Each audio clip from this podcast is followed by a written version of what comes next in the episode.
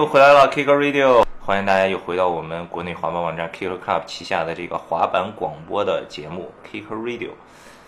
也上一次我记得说是接下来会有一波密集的更新，对吧？结果这一密集一个多月又没动静了，啊，因为忙着这个过年呀什么的，现在回来了。今天呢，来参加我们这个播客跟我一块聊天的这个朋友很牛逼，很特别，特别特别，是应该是中国滑板圈滑手里面第一个博士生，对，牛逼吗？这个应该是前无古人了，就是来自北京的。啊，我们的好朋友小闯啊，打个打招呼吧。哎，大家好，大家好，我叫李闯，呃，我是一个北京的滑手，然后。对，然后之前在在英国上学，然后做关于滑板的研究，就一直，嗯，然后可能外地的滑手比较呃少，尤其是新的滑手少听他的名字，因为他这个出国念书也很多年，刚刚回来，新的滑手可能也没太听过。北京的滑手应该都认识的，对李闯，提到你这个名字就想到李闯王，但是最近好像这部分内容从历史课本里给下了，对这个不太正正确，对，现在又有。有点敏感了，这个好了，咱们咱咱不聊历史了啊，聊着聊着这个节目就没了，咱还是咱还是聊点滑板吧。对，好，然后那个小闯过来，呃，可能新的滑手不太了解他，那就先聊聊以前滑板的事儿吧。嗯嗯，你是多大了？从以前滑板是怎么回事？怎么开始的？嗯，我是我我是八七年的。然后今年三十二了，然后之前是差不多零三年开始玩滑板，然后那个时候呢，就是我也很莫名其妙，我就真的是想不起来自己当时为什么开始玩滑板了。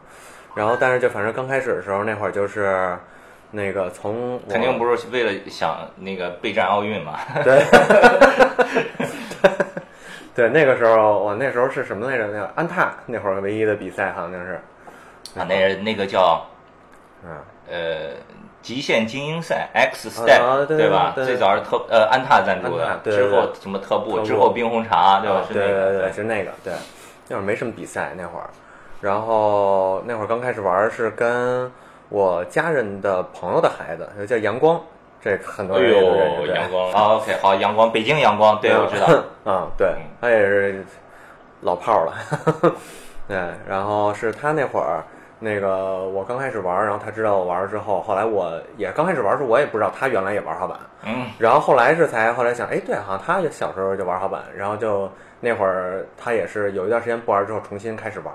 阳光也四十多了。嗯嗯，对他现在孩子也玩滑板。嗯，对。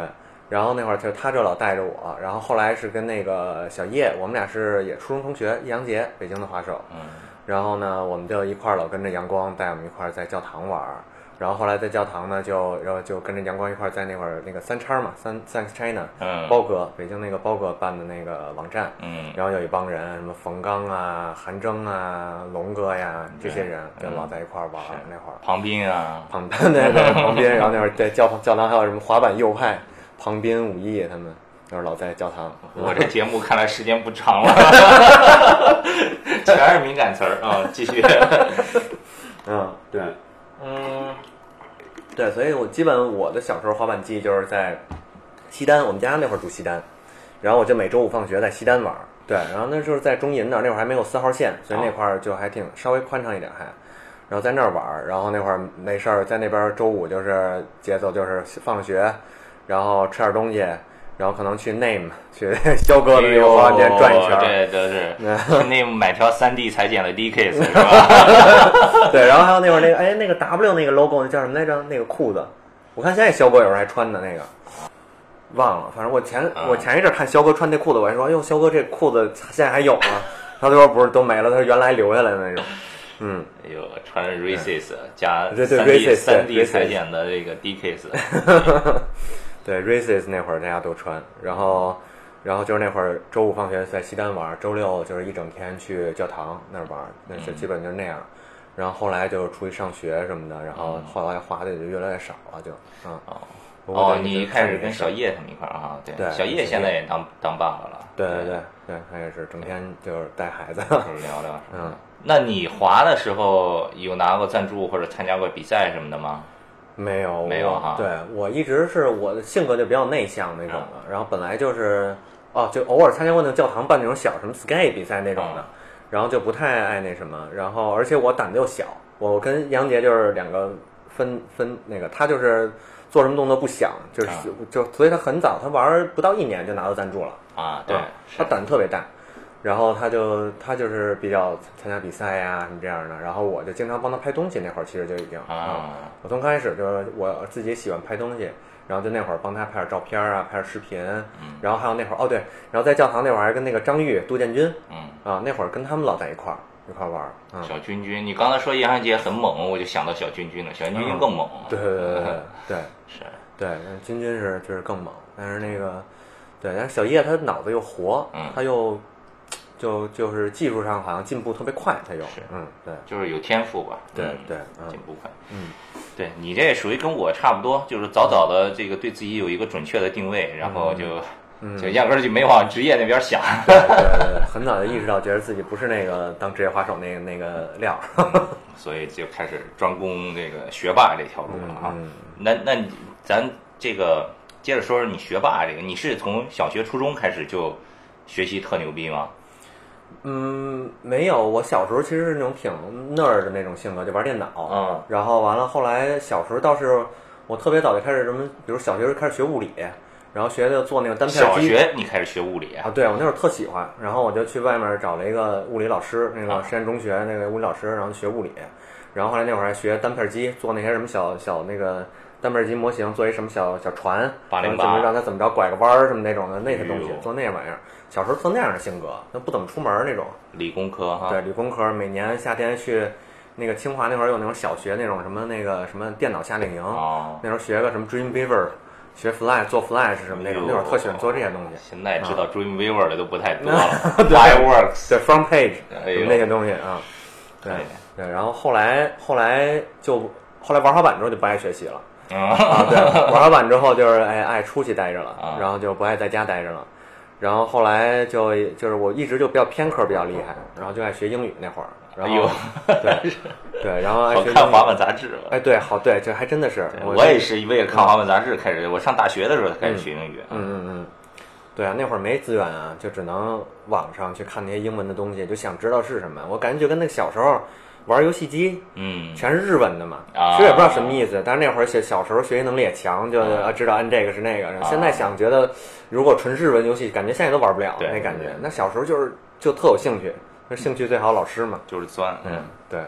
然后后来呢，就是想说，那想想出国留学，嗯，然后出国留学，后来就去之后呢，然后我之前学用英语的，哦，啊，你大学学的大学对学英英语。然后后来出国之后去交换，交换开始能选一点其他专业的课嘛？所以你不是出去大本科毕业读研究生，你是交换是吧？对，交换啊，交换去，然后开始选。那交换为什么就把你给交换去了呀？啊，当时就是有那么一个交换项目，当时那个大学，然后有交换项目，然后大家就是有报名、有筛选什么这种的。然后后来就是那时候，因为我英语本来就特别好，然后就又学英语，所以就那会儿就学习成绩就不错啊啊。然后后来就交换出去，然后去。呃，选了点其他课程的，然后后来发现自己挺喜欢传播学的，嗯，然后后来研究生呢，就去我后来那个学校叫拉英国拉夫堡大学，然后就学那个国际传媒与文化产业，然后后来学了那之后发现，哎，我里面好像好多东西都跟那个我平时滑板想的那些事儿还都挺有关系的，嗯，然后呢，再加上当时也是机缘巧合，我是那个我研究生毕业那年是伦敦奥运会，然后呢，伦敦奥运会之后那个那个英国文化教育中心。教育处什么的，就 British Council，他们当时办了一个短视频比赛，然后短视频比赛呢，就是找了英国十几个大学、中国十几个大学，然后找找那个学生出来说做一个短视频，短视频的题目呢叫什么呢？叫酷 Olympics，这个是在英国，在英国，对，在英国叫酷奥运。然后呢，当时呢，我想，哎，这酷奥运这题目我可以拍着玩玩啊。嗯。然后后来呢，我就当时找了一个，我交换那年在英国威尔士一小城市叫 Swansea，呃，叫天鹅海 那么一城市，有一个巴西裔的一个英国英国籍小孩儿，然后他玩的挺好，那跑特高那种巴西裔那种那种感觉。然后那个就弹簧腿，弹簧腿真是弹簧腿，那风格特别好。然后找他说，哎，可有没有兴趣说拍一个小的那种小的小短片儿，五分钟。然后就找他去拍了几天，然后回来之后，我我也没想着是特别想说拿奖怎么着，然后后来就就挺幸运的，然后就那个那个奖我得了英国那边的那个一等奖，哟，那个那个小视频这个然后呢，后来呢，就是他们几个一等奖，一个就一个，一个，对对，然后他们就那个英国文化教育中心就出钱，然后把那个英国的一等奖送到中国来，把中国一等奖送到英国去，哦，中国也办了这个了吗？当时也办了，哪一年这是？这是一二年，哦伦敦奥运会那年嘛。哦，后来就他们出钱嘛，然后就让让我去参那个来中国这边，当时去的广州和南京，去参加那个什么中英媒体高峰论坛那种东西。然后那个，然后正好巧是后来我的博士导师，那个他呢是那个那个论坛的那个主旨演讲嘉宾。然后那会儿我们就整天就住一个酒店，然后他就知道哦我是他的学生，然后当时也教我。然后呢，但是就是大课嘛，然后他也可能也就是不是每个人都都能有机会去嗯接触。对啊，然后后来在那儿之后，我们就每天在一起嘛。然后他一看，哎，这个学生还挺有意思的啊。然后后来呢，就就是出来就有晚上出来带我喝个喝个啤酒聊个天儿什么那种的。然后再加上当时那个在那个中山大学有他就是获奖有那个这些学生可以讲讲自己的什么心得那些东西嘛。嗯，然后讲这些东西，然后讲了一点那个我我老导师觉得特别好的那种，但是在中国不是特别正确的。哎 有点那种，就是有点就是，那、怎么说呢？哇，这个很敏感。嗯，啊，反正就是行，你放过我的节目吧。对对对对对 对。然后反正当时就就我老导师就觉得，哎，这个孩子还挺好的。然后他当时已经不收学生了，然后后来就就说那个就是破格说你愿不愿意读博士？然后读博士的话，你可以哎跟我们一起。然后我觉得你滑板这个也挺有意思的，我看你拍那片儿，你讲那些事儿，我觉得这是可以做研究的。然后后来呢，然后我们就就就这个事儿就后来就就是就就进行不下去。我本来也没想读博士啊，感谢滑板啊，真是 真的是真的是真的是，嗯，我觉得我要是做其他的课题的话，我肯定不会去读博士的。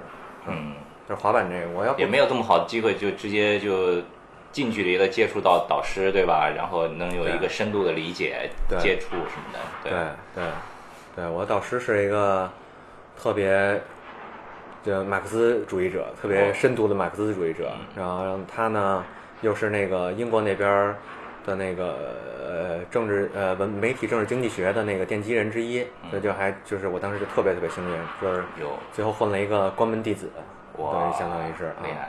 对所以你博士读了几年？我不是说博士都且读呢吗？嗯嗯嗯，对，博士对原来是基本是没有那个时间限制的，嗯。就是就是很多人读很多很多年，对，啊、然后现在呢，就是教育越来越商业化了也，然后他们就也希望博士生也就是尽量毕业，对他们就是各种的，嗯反正公关啊什么的，然后这些多好嘛。啊，然后那个，而且确实也就是比较有效率这样，嗯，然后呢，现在大家，呃，英国那边学校吧，基本博士限制在五年以内，让大家大家尽量能毕业，嗯啊、有破格的，但是很少了现在。你然后我当时读了四年，啊、啊，那对挺挺短的。对对对，文科的话其实差不多就是这个时间啊，是啊文科类的，所以，那你最后博士的研究课题论文到底是什么？嗯，我呢当时那个论文题目就是中国的滑板产业作为文化产业的一种可能性。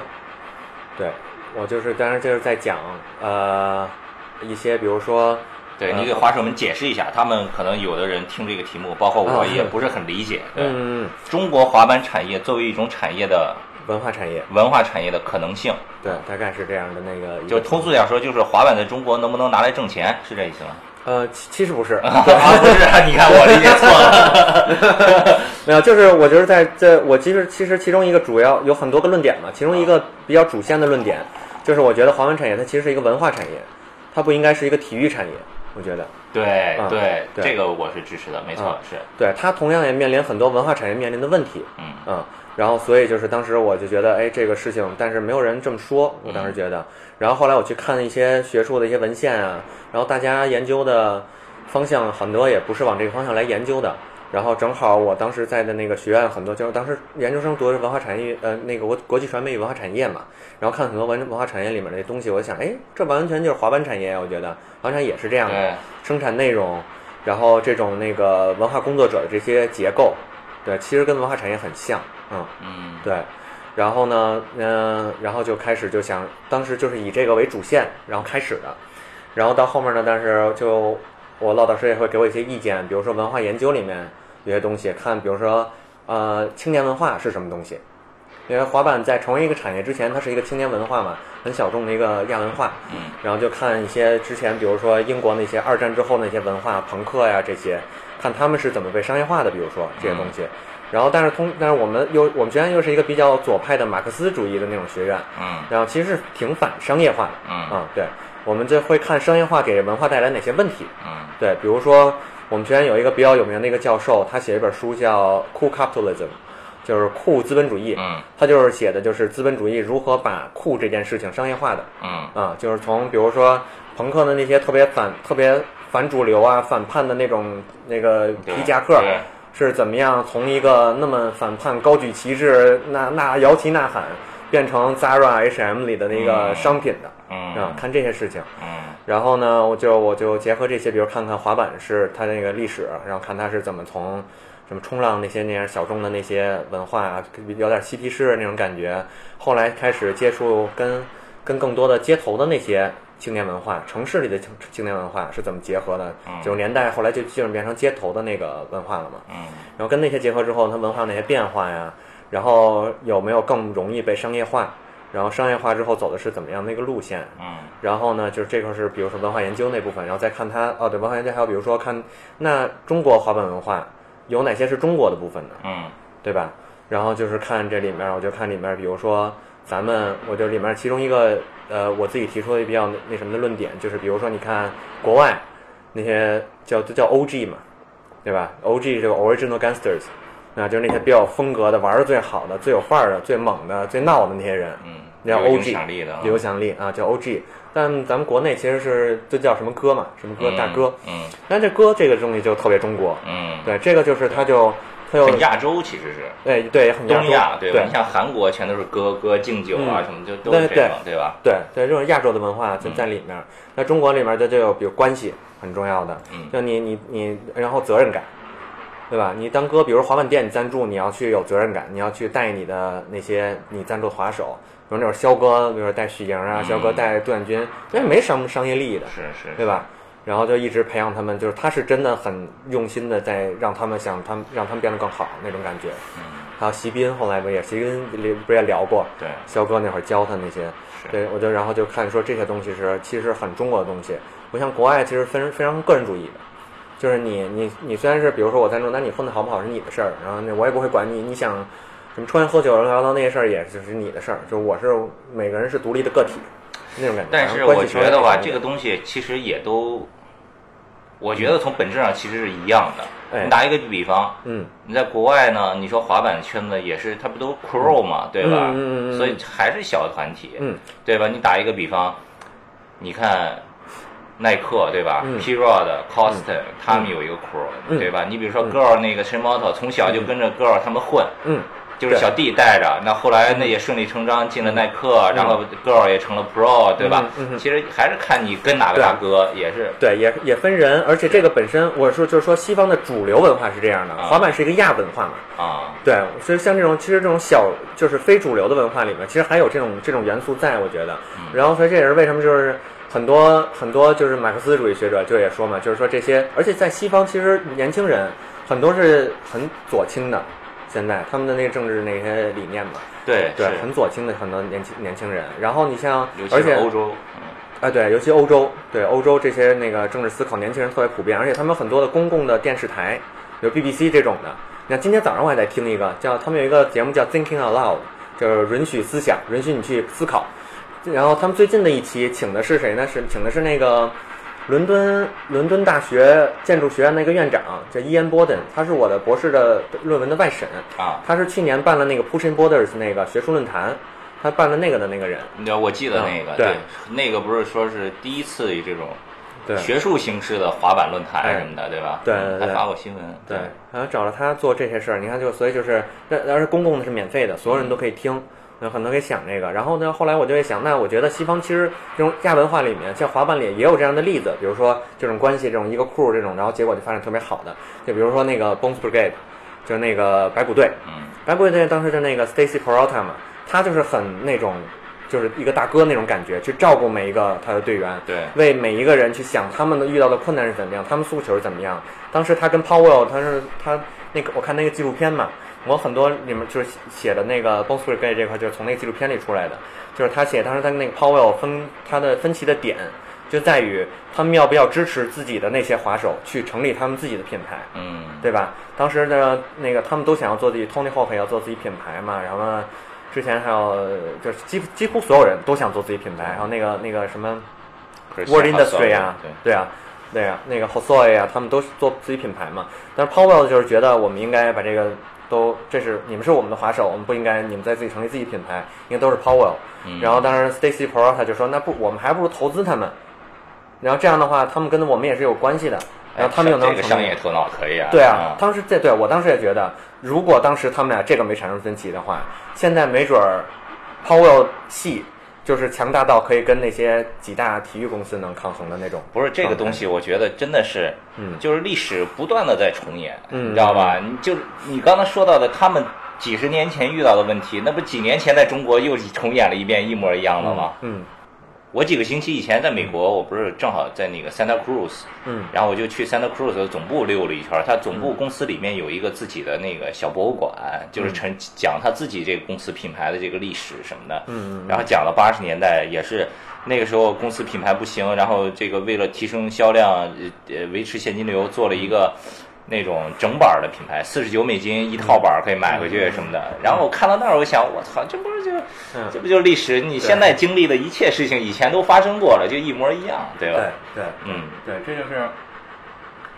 所以这这也是为什么我觉得做研究的话，就它有好的地方。就比如说，我会看很多原来青年文化发生了什么，比如刚才说那朋克那个例子，嗯。然后还有比如说现在那滑板里面发生过什么，然后有哪些我们就可以借鉴的。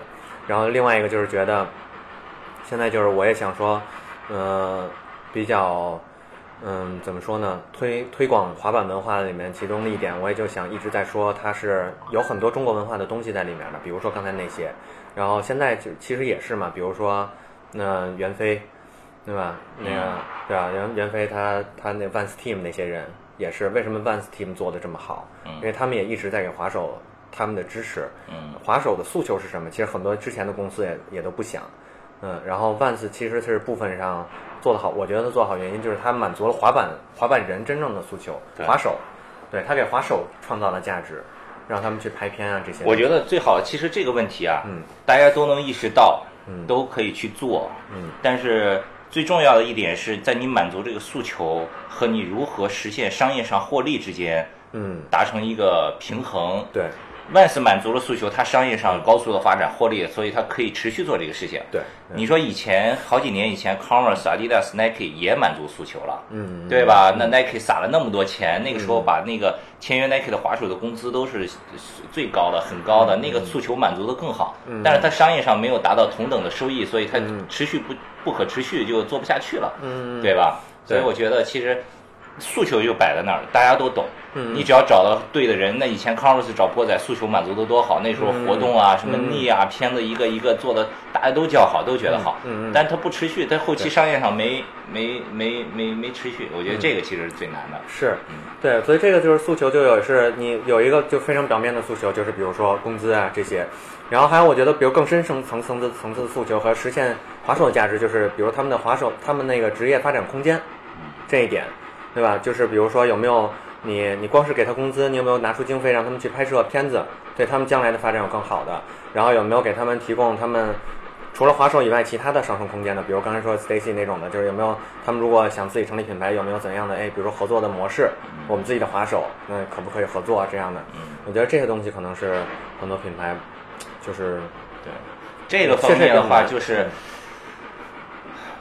在呃，在美国的话，比比如说 Vans 那个 Jeff Rowley 有一个自己的刀具的品牌 Civil Civil War，嗯，然后对 Vans 就经常会跟他那个品牌出一些合作款，应该也是对从侧面的带带一带，对吧？对，嗯，而且其实要在，然后就又看你看其他现在这些经济怎么说商业商业模型比较成功的一些那个产业，比如互联网产业，对吧？互联网产业里面其实很多公司就是也支持自己的员工去创业嘛。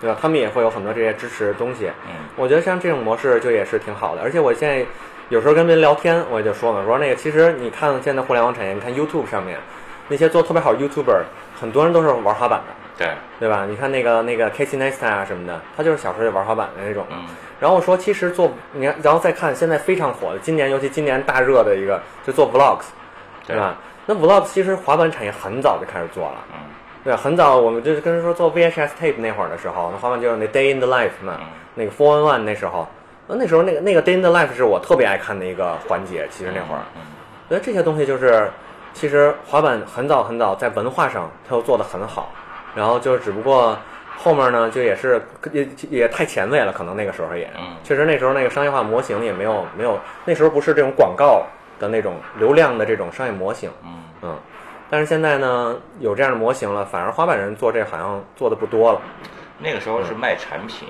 你片子拍出来是当产品来卖的，嗯对吧？现在是拍出来有流量了以后去卖广告的，嗯，对。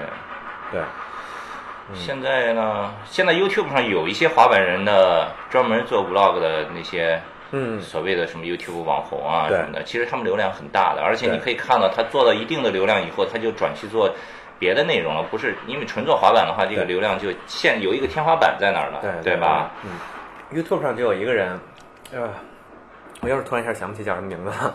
然后那个人就是他原来也是赞助滑手，就老是翻手机那个嘛，对吧？说的对，也不是那个 Chris Chris Chan 那个就是比较滑啊，你滑板核心一点那种。的是那个，对对 Christian Christian，那 Christian 他是他那是技术也非常强嘛，对对对他是偏核心一点的那种，然后后来做 YouTube，然后他现在那个 channel 做的比很多核心的品牌的那个订阅量就高太多了流量大太多了。还有另外一个人，有一个就是不比较不被美国主流滑板圈接受的一个人，叫什么我突然想不起来叫什么也现在。然后但是他呢，就是他原来也是那种那个赞助滑手，他好像之前上是在 Birdhouse 里面，嗯，然后他呢，就是他性格不是那种特别扣的那种性格，他就觉得他那人有点融入不了，然后他自己觉得自己不是特别酷，然后后来他就去做 YouTube 了嘛，然后就拍 Vlog 什么的那些东西，然后后来就做特别火，后来就也开始，后来他也是有一个他女朋友是做那种那个 Tech Review 的，那种就是那个什么新手机、照相、照相机什么那种东西的，然后后来他就跟他跟他女朋友一起做很多那个互联网这块的那些东西了。他也做一些 tech review，然后滑板嘛，然后那些相机、运动相机什么的，他做这些东西流量很大。然后他也讨论很多这些事儿，就是那，就是滑呃滑板产业的那个什么酷啊这件事情。然后他有点被就那种被浪漫浪漫过度的的的一个什么这这这这这个形象吧。嗯，他在讨论这些事情。然后对，所以就是那也挺有意思。那我去找一找这个，这个是叫叫什么名字啊？我正好那节目里头说一下，正好那个如果有兴趣的也可以看一下。我这儿 WiFi 是没有墙的，所以你可以直接。哦，对，我说那个那个网红叫江 Hill，然后我我特别推荐大家去听这个 podcast，这是一个好像是做 No Jumper。No Jumper，是好像是一帮做 BMX 的人，然后也是在 LA 开那种店，哦然后他做很多 podcast，采访这些就是亚文化圈里面的一些名人，嗯他有期就找那就找那个张 Hill，然后来叫 No Jumper，就是不跳，就是 N O J U M P E R，No Jumper。对，然后这个 No Jumper 这他这个也特别有意思，这个人，嗯这人他好像是玩 BMX，然后后来呃也是做做这个自媒体，做的挺好的。然后他好像还去拍那个毛片儿什么的，还是毛片儿男演员。嗯啊，找到了这个 Pocket Cast，那个通用型的播客客户端也可以搜 No Jumper 就可以订阅。嗯，对，然后他就是很很也是很就是直白的在讨论，比如说他自己在拍拍毛片儿这些事儿，就是说为什么不能拍，是吧？然后什么这些就是挑挑战一些主流价值观对人的一些禁锢嗯、这些事儿。行啊，你现在已经很很欧洲、很前卫了呀。你这个对对对对，这不应该拍啊，不应该拍。对，然后那个 John Hill 嘛，然后他这个是他自己做他自己的那个那个 YouTube 上面，好像现在是六十六十一万吧。好，呃，刚才说的那个是叫 John Hill，J O H N H I L L。好，John Hill。嗯哼，OK，好，这个就有点扯远了，咱回来继续说中国吧，好吧？嗯然后呢，那就找一个具体的话题，具体的话题是什么呢？那就是奥运会吧，对吧？嗯因为嗯呃，你也一直做这个关于滑板这方相相关方面的这个文化研究，你嗯自己以前滑过滑板，又去过英国，在海外待过，对吧？两边也都看过，嗯所以你对这个奥运会这个事情是怎么怎么怎么看的呀？是奥运会。那你觉得是？你觉得是利大于弊还是弊大于利啊？你你觉得是好事儿吗？嗯，我曾经就咱们两个也聊过这个事儿嘛。我曾经是是觉得是怎么是利大于弊的。嗯。呃，也不也其实也不是很难比较，我觉得就是它就是有利有弊，只能说更更多的是是有利有弊。嗯，这个确实是，就是所有事情呢，嗯，并不是非黑即白的，对吧？它都是有一个，嗯，只是比重不同了。对对对，嗯，你像现在有更多人玩滑板嘛，更多人会能接触到它了，可能原来就是。那个主流在主流视野里是看不到很多滑板的内容的，或看到的话是一种非常主只有主流媒体能接受的那种方式在出现。那中国存不存在像西方的那种可能性？就是你说在西方滑板也是很主流了，对吧？传播很好了，并不是通过奥运会这个形式，是通过酷这个概念。嗯嗯嗯，对吧？小孩都去追求酷，所以来接触到的。那中国存在这种可能吗？还是说一定要通过奥运会这种很官方的形式？因为通过这种形式，确实很多人接触到了，但是这个文化传播不出去。啊嗯，我是觉得这件事情你是很难阻止小孩儿，就年轻人不想呃，不是很难阻止他想要去酷的。嗯，对吧？这就是每个人就是年轻的时候都有一点那种叛逆期啊那种的。就是装逼是刚需，哎，对啊，对啊，对啊，对对，装逼耍帅嘛。然后你看现在这些滑板的地点，就是也能看出来，基本都是那些比较能哎看到一些年轻小女孩啊，然后再加上现在的以前 教堂什么的，所有聚集的地方那都是对对对啊。然后年轻人就就我是觉得年轻人有很有两个比较重要的刚需，年轻的时候，一个是我想不一样，年轻人要想要自己的自己的那身份，有自己的哎一些那个个性。然后另一个呢是，他也希望他这个性被看到，其实，对，他也想他的不一样被大家看到，对，被他的朋友认可啊这些。然后呢，其实这个就是又回到了，就是比如文化研究那块儿，那年轻人很大的一诉求是不一样，但是他又有一个诉求，他希望是其实是希望被认可的，嗯，对，因为那些亚文化，他其实也希望主流认可，主流来来将来是认可他，他要从部分上在被认可的同时，他想改变他对主流不满的那一部分，嗯，但这个就是一个。博弈了嘛，也算对，你也很难说到底谁改变了谁更多。嗯，你想说你滑板改变了主流的吗？你看 LV 什么那些的，对吧？它都这些很主流的这些商业品牌都开始融入滑板这个。但你说那是到底谁改变谁更多呢？是他把滑板商业化更多了呢，对吧？还是滑板核心影响了商业更多，对吧？这这很难说也，嗯，对，互相的一个作用，嗯。对你接着说那个奥运会，然后你刚才有说到你前后可能有一个稍微有一个转变是吗？嗯嗯，也嗯对，其实说转变也也，其实或者是或者是嗯，换一种说法就是可能认识的面更广了一点，对不对？对对，会看到有一些比如说实际存在的问题，比如说嗯，然后但是总体来说，我还是觉得它是有它存，就是它进入奥运会之后，对滑板人来说是有它的价值的，比如说。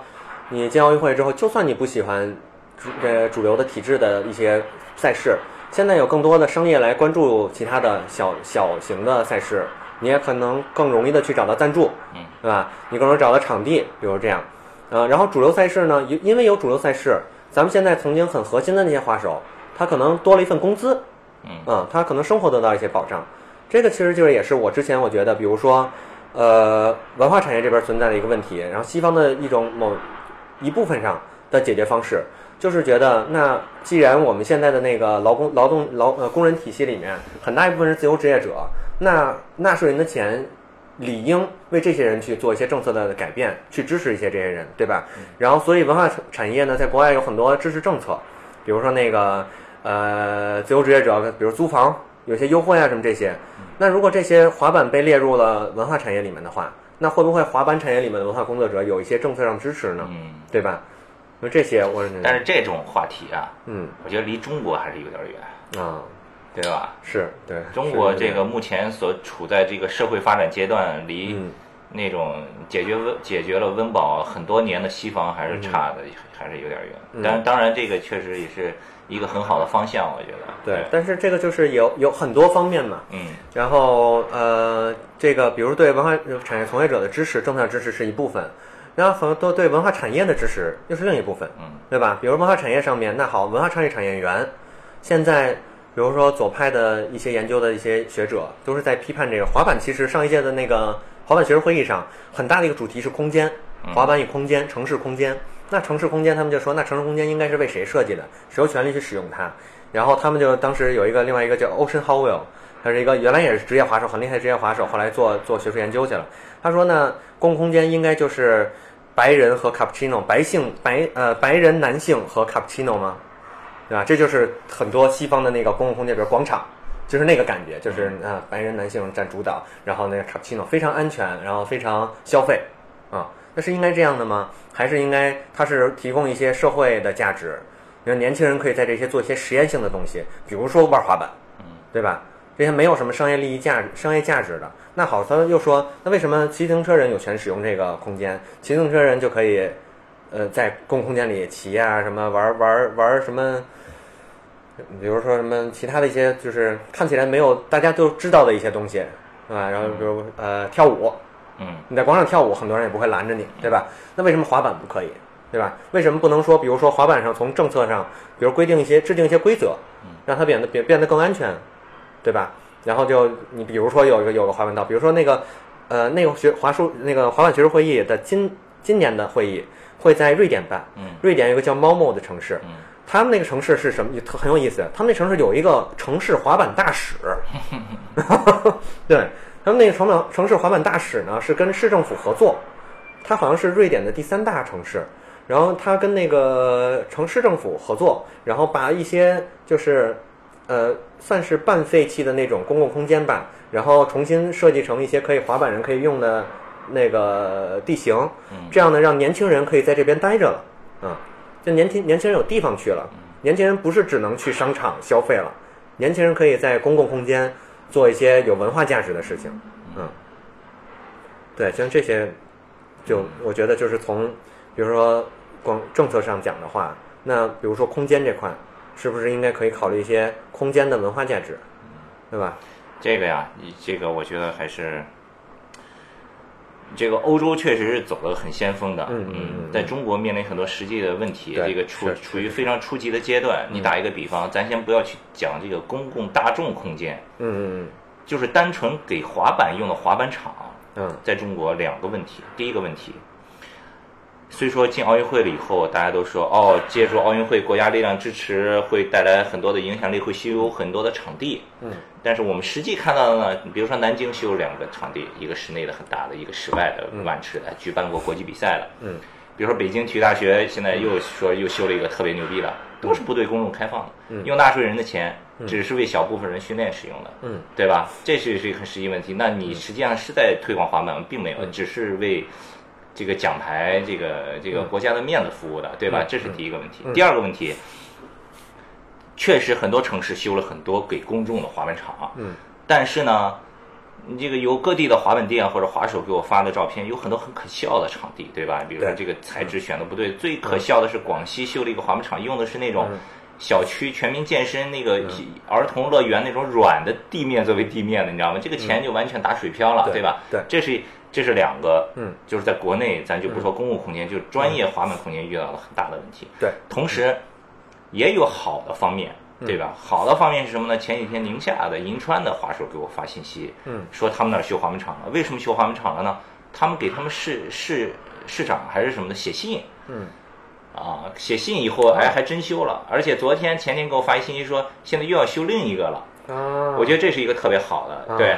这个就是，然后我想说，就是针针对他们这个事情详细的，我让我们编辑去看看，做一个采访，写一个东西出来，对吧？嗯。因为，比如说国中国，呃，香港修滑冰场是最多的。嗯。啊，香港为什么？因为他们有一个相关的组织，始终长期去给政府打交道，然后就通过政府拿了那个资金，对吧？嗯嗯。我前几天看新闻，中国福利彩票二零一九年第一季度销售什么四百多个亿。还是第一个月还是什么的，对对吧？那你这个钱都去哪里了？福利彩票、体育彩票加起来销售四百多个亿，对吧？对，这个钱都去哪里了？所以，这个有些东西不能等靠要，因为中国的整个的环境是大家都喜欢等，因为这种这个叉叉，这个怎么说呢？就是大家比较适应了这种英明的领导啊，英伟大的领袖，对，所有东西都是在等，对吧？而不会自己去争取，对。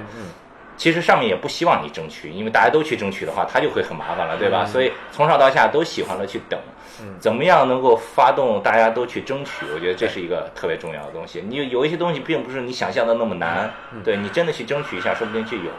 对，我觉得这个就是也是我另外一个，我就在在又是研究了一部分，就说，那我就觉得这个其实，在文化产业产业里面，他们研究有一个一个非常呃流动的一个位置，它叫文化中间人，就是在文化产业里面，你懂得文化的人和懂得商业的人这么一个有一个它有一个交叉点，那个交叉点那里其实有很多这样的人，就比如说滑板产业里面举例子，比如说 team manager 这样的人，或者说。说就那像像 Kicker Club 这样的这样的角色，其实是扮演一个文化中间中间人的角色。像刚才那个给市长写信的那个那个人，他其实，在那个那个场域里面，那个场景下，他也是扮演一个文化中间人的角色。他在想，那这件事情，我又很喜欢滑板，我又懂滑板场的设计，比如这样，然后呢，我如何来去结合其他的资源，商业资源也好，然后体制资源也好，对吧？然后我觉得，其实也不是说等等上面的人怎样。那很多下面，其实在中国，我觉得有的时候是一些随随机性比较强。嗯，啊，对你就是有的时候你可能碰到一个下面执行的人，就很性格比较比较不太一样一点，非主流一点，他可能就会给你很多支持。嗯，这也是就是刚才你说的嘛，说那不要去等，没准试一试，你就可能作为一个文化中间人，为为这个文化做出一点贡献。对。那说回滑板，你现在回来以后，你回国多久了？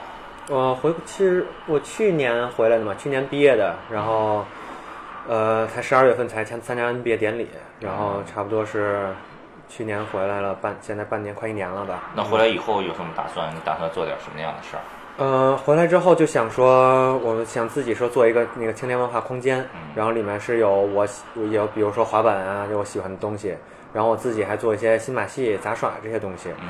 然后这些呢，就又回到就是说，比如我觉得我为什么要。就是觉得叫弄滑板呢，比如说，我就觉得现在中国的主流的青年的文化是太以消费为主题，滑板其实是其中一个，就是很多青年文化里面非常典型的一个以生产为核心内容的这么一个青年文化，所以这我觉得什么意思？以生产为核心内容，就是你你比如说，我很小的时候玩滑板，那会儿很早没有互联网产业的时候，大家就会想去拍滑板视频。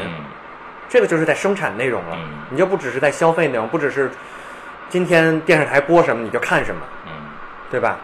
然后你你自己去参与这个东西，你本身你在从行为上，对，你你你也是在生产文化，每个人的风格都非常不一样。从职业到草根都是在生产，对吧？对，对，大家都是在生产文化，这个事情我觉得就是就是非常好的一个青年文化，嗯，对吧？它不只是买买买，嗯嗯。它也很很，它也有买的那一部分，嗯，但是呢，那些基本上不是核心滑板人在做的事情，啊？对，核心滑板人的基本，我就是这也是其中可能有一部分就是可能商业上有一份滑核心滑板人做不好的，因为大家的那个心思全都放在文化的生产那个上面，对，大家想的全是我怎么着做个新动作，我怎么着要拍个片儿，大家想的是这些事儿，对，嗯，也就是这几年 Supreme 什么的火了。四二十，你想四二十都做了那么多年了，我这一次去旧金山，我也去他们办公室了，嗯，对吧？五六十年的全球第一的媒体，嗯，也就是一个两层小楼，啊，也都很小，对吧？规模也没没说做的多大。对，对。然后 Supreme 其实也是，我觉得我一直在也也跟别人聊天也会说说 Supreme 也是一个挺好的一个例子，就是它有这些小 KOL 们，他们在生产着文化，他们生产的是很。怎么说很很很前沿、很小众的文化，他们能影响那些大 KOL，嗯，甚至大 KOL 会觉得这个是酷的，啊，这个是帅的。在中国，为什么小 KOL 影响不了大 KOL？而且就是因为他们不在，就是那些大 KOL 很多都是，比如说，呃，一种怎么着，一种一种固定的。工业化模式生产出来的，比如说有些，嗯，你像这就是韩国存在也是同样的问题，嗯，他们是那些 K-pop 那些演艺艺人，嗯，可能接触不到太多小众的文化，他们只有那一种，就是 K-pop 那一种，不够多元。哈，对，不多元，嗯，对，确实，你要在美国，嗯，你这个那以前很早，以 America 那个 Kevin Long 对吧，就经常去好莱坞跟明星混在一起了，对不对？对。你比如说那个那个 Dylan Reader 去世以前，对吧？那他女朋友也是超级模特啊什么的，就挺多这种例子的，对吧？Justin Bieber 也经常跟什么一一 Run Shackler 一起滑板啊，对吧？那 Lil Wayne 是说唱那些，对，在中国就好像少没有。对，好像这就是大 KOL 们个性比较弱，就这也是另外一就是中就是也从文化上，中国的主流文化太强势了，我觉得太强势了。对，嗯。这是从从，比如另一个，我也经常跟就是国外研究滑板的学者聊，因为他们很注重空间这个问题嘛。嗯。然后就聊中国有意思的事情，比如就是教堂那个地方。嗯。那之前那城管也管过，然后公安也管过。嗯。然后教堂的那个管理人员还在那儿弄那些花坛什么的。啊。然后然后就是也什么还还曾经还泼过水还是怎么着的那种，就是来阻止人在那玩滑板，但都没有成功。最后是什么把中滑板人从教堂赶走了呢？就是广场舞。那个叫哎，这个就叫以毒攻毒啊，必须。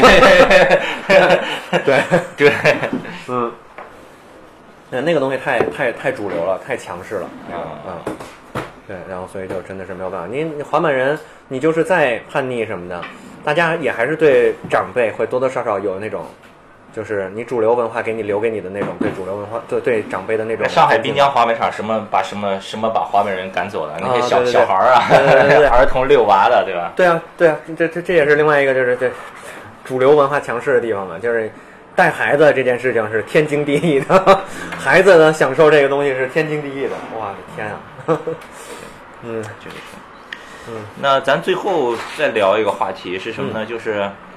你觉得这个滑板文化在中国要要发展起来啊？嗯，要做哪一些改变呢？你觉得？还是说，因为我一直始终之坚持的不是坚持的嘛，我比较推崇的就是想要推广那个原汁原味的文化，对吧？当然，我也知道文化的东西始终变在变化的，不存在原汁原味的文化这么一个东西，对对吧？嗯。但是呢，就是在尽大的可能性上去保留。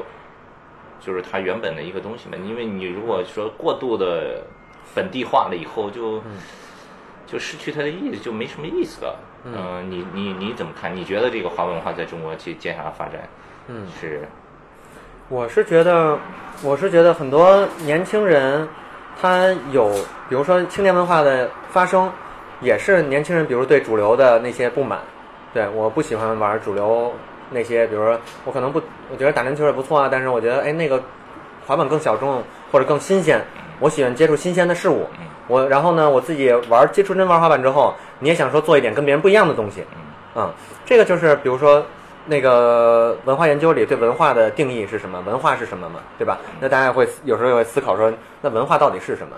它的定义就是就是意义的系统的，对，就是。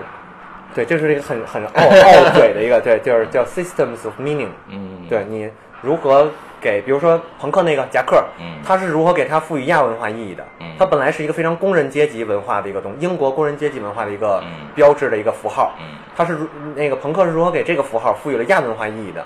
他做那些铆钉啊什么那些东西嘛，DIY，嗯，对吧？Do do it yourself，然后就是给他你要赋予它更新的意义。青年文化就是一，你说文化是一直在变的嘛？那为什么变？就是因为年轻人在一直给它赋予新的意义。比如说滑板，日本日本的那个那个叫什么来着？忘了，就是那个各种什么顶着滑板什么那个，他他就是在扩展。怪咖。对，还有那个什么叫什么什么 Jackson 那个小胡子大胡子。那这我明白了，那就是说。一直就像大树一样，不不断的这个分支分叉。对。但是哪一只能长得粗，能一直长下去，这就是市场的选择了。嗯。就大家的选择了。对。对吧？它有市场的选择，但是也有那种，我觉得是也有文化的选择的。比如说，那个 Running Mullen 嘛，Mullen 它其实它一直也没有商业上特别成功，我觉得它可能，它只只可能是后面有，比如说就是就有个签名版这种，它心思也不在做商业上面，然后。freestyle 那个就是平花这种东西一直也没有主流化，嗯，但是它有它的文化价值在，然后它就也一直反正活下来了。而且很多做这件事情的人，年轻人，就是他是不考虑商业价值的，就做很多事情，嗯，他考虑的就是这件事情好玩，有或者说有的人就觉得我这件事情对我来说意义非常的大，嗯，你说就是意义嘛？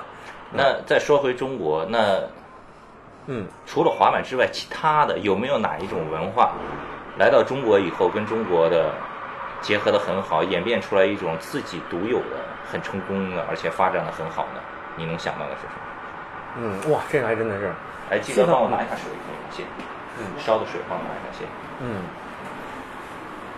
嗯，这个还真的是不太不太多，因为就是大家就是中国的那个太，就还是回到那个主流文化太强势了，然后西方的这些，你像接球啊，什么这些也有过什么啊，说那个什么还有街舞，嗯，这些它都是靠着商最后商业嘛说唱，靠商业这个，但是走一定程度之后呢，它就又被要不和谐掉了。要不慢慢商业就商业也是一阵一阵的嘛，就过去了，它就不酷了，慢慢它也就也啊就过去了。但我觉得滑板它是有有有希望的，一个是滑板呢，首先就是它是很乐观呀。哎，我对对对对，我我是悲观的同时又很乐观，我觉得。我看你一点也不悲观。是啊，我我因为我是我是对我是对年轻人很乐观，嗯，我是觉得年轻人是永远想要做新的东西的，你是。你你很难控制他不去做新的东西，其实也。但是你要看啊，我觉得你比如说你刚才说的说唱了，我就想插一句，嗯，你比如说从前年什么中国有嘻哈到去年什么中国新说唱，对吧？对，说唱火起来了，对吧？嗯，火起来以后马上被商业捕获，然后尤其被中国的整个的这个什么管制等等也好，嗯嗯，我为什么问你那个问题呢？就是很多东西到中国以后，它。并没有说像我咱们刚才说的什么枝繁叶茂，各个方向发展，嗯，然后最后就是哪一个可能大家比较认同就发展比较好。到了中国反而就是这个东西到了中国以后，啪又回到最初了，又又又又回到这个这个主流的原本的那个东西那个老路上了。进来一个新的东西被中国腐化了以后，啪又变成了一个被。